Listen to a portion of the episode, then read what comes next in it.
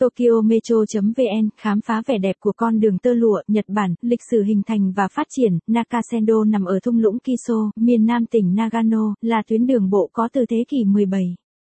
Vào thời Edo, năm 1603 đến năm 1868, đây là con đường duy nhất để người dân xưa có thể xuyên đảo lớn Honshu để di chuyển từ cố đô Kyoto tới trung tâm thủ phủ Edo, nay là Tokyo.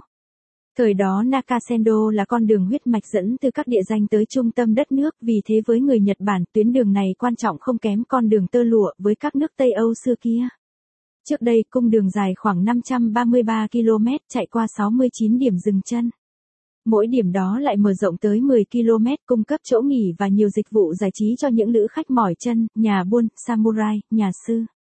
Du khách giờ đây vẫn có thể đi trên cung đường Nakasendo, băng qua thung lũng Kiso trong khoảng 3, 4 ngày vì đường đã được tôn tạo và gìn giữ rất tốt. Điểm du lịch thiên nhiên núi rừng, uốn lượn qua các ngọn núi, con đường vẫn còn nhiều điểm dừng chân với đủ những dịch vụ cần thiết cho dân đi bộ đường dài. Vì thế, dù bước chân vào vùng đất hoang dã vào ở ngay trung tâm Nhật Bản, du khách vẫn có thể tìm thấy các quán cà phê thủ công, những hàng tạp hóa, cửa hiệu đồ thủ công hiếm có chỉ ở vùng đó, hay các kiểu nhà nghỉ từ phòng trọ ryokan truyền thống cho tới thuê B&B hiện đại. Những ngày đầu khi con đường mới hình thành, hành trình đi từ Kyoto tới Tokyo kéo dài tới 12 ngày đi bộ dòng dã.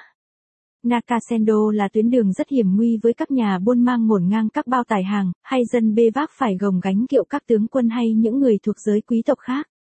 Tuy vậy, trên con đường dài đó du khách sẽ bắt gặp những chặng đẹp nao lòng và gần như còn nguyên vẹn như đoạn Sumago Magome, điểm dừng số 42 và 43 trên cung Nakasendo thời Edo. Chặng đường này đưa du khách qua nhiều dạng địa, nếu bạn thích bài viết này, vui lòng truy cập trang web tokyometro.vn để đọc tiếp.